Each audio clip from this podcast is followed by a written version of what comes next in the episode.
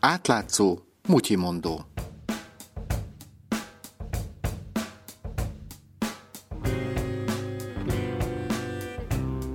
Üdvözlöm Önöket, Somondi Dániát hallják. Komoly kritikát kapott a hazai bírósági rendszer a Gréko elnevezésű korrupció ellenes szervezettől. Ez egy államközi fórum, amely az uniós országokat és az Egyesült Államokat tömöríti, és Magyarország is alapító tagja.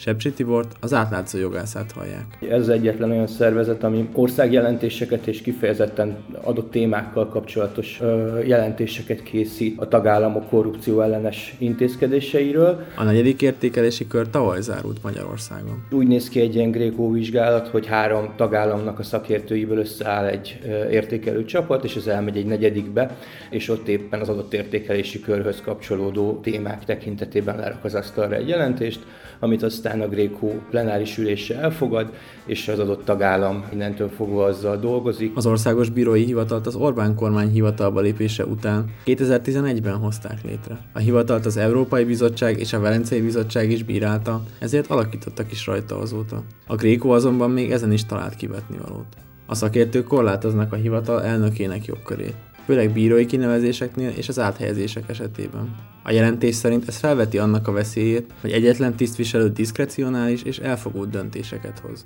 Módosítani kellene az értékelési rendszert és korlátozni a mentelmi jogot.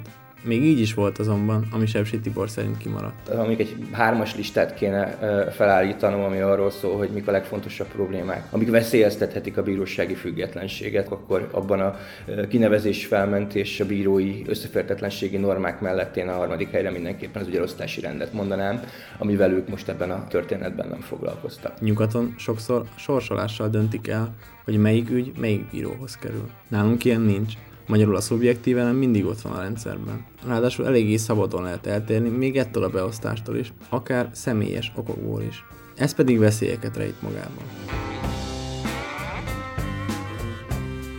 Bírói etikai kódexben is találtak kritizálni valót. Ami azért érdekes, mert hogy ezt a bírói etikai kódexet a bírák maguk fogadták el, tehát hogy ebbe aztán tényleg nem volt külső kényszer, vagy nem a országgyűlés erőltette rájuk törvényben, és nem is az OBH adta ezt ki de egy olyan probléma jött elő, ami a magyar etikai kódexekkel általában probléma, hogy nem elég konkrétak. Elvi deklarációk szintjén baromi jók vagyunk, de mondjuk a bírák ajándékozási tilalma, hogy kitől nem fogadhatnak el ajándékot, milyen limitek lehetségesek, azt nagyon hiányolták. Ettől függetlenül a jelentés elkészült. Tavaly nyár óta a kormány tér van a labda. Rajtuk múlik, mihez kezdenek a jelentésben foglaltakkal. Az nagyon jól látszik, hogy a kormánypártok nagyjából a 2014-es választás óta erősebben érezhetően nem fogják vissza magukat egyáltalán ezekben az ügyekben, és száz százalékban annak alapján foglalnak állást, hogy a megcélozni kívánt választók vajon milyen indulatokat érezhetnek ezen döntések kapcsán, ami hát egyáltalán nem segíti a bírósági működést, egyáltalán nem segíti az eljáró függetlenségét, és nem visz közelebb minket egy normális működő demokráciához. Az eddigi tapasztalatok némi bizakodásra adnak okot. A grékok korábbi ajánlásainak köszönhetően a vagyonnyilatkozatot kell készíteniük a képviselőknek és a köztisztviselőknek de a mentelmi jogkör kisebb módosítására is egy ilyen ajánlás elfogadásával került sor. Nem tudnék most pontos számot mondani, de szerintem olyan 60-70 százalékban hasznosultak, még akkor is, hogyha ebbe benne van a, mind a három körben az, hogy tartsunk képzéseket, oké, okay, tartottunk. De azért több ajánlást kezelt valamilyen módon a magyar kormány az eddigi körökből, mint amennyit elutasított. Ezért tartanám furcsának azt, hogyha ebből egyáltalán semmi nem hasznosulna. Sepsi Tibort az átlátszó jogászát hallották. Magyarországnak szeptember végéig kell beszámolnia az ajánlásokkal összefüggő előrehaladásról. Mindez idáig semmilyen nyoma bármilyen változásnak. A mai Mutyi mondott Somodi Dániel készítette, közreműködött Mongatilla és Lé. És végül egy kérés.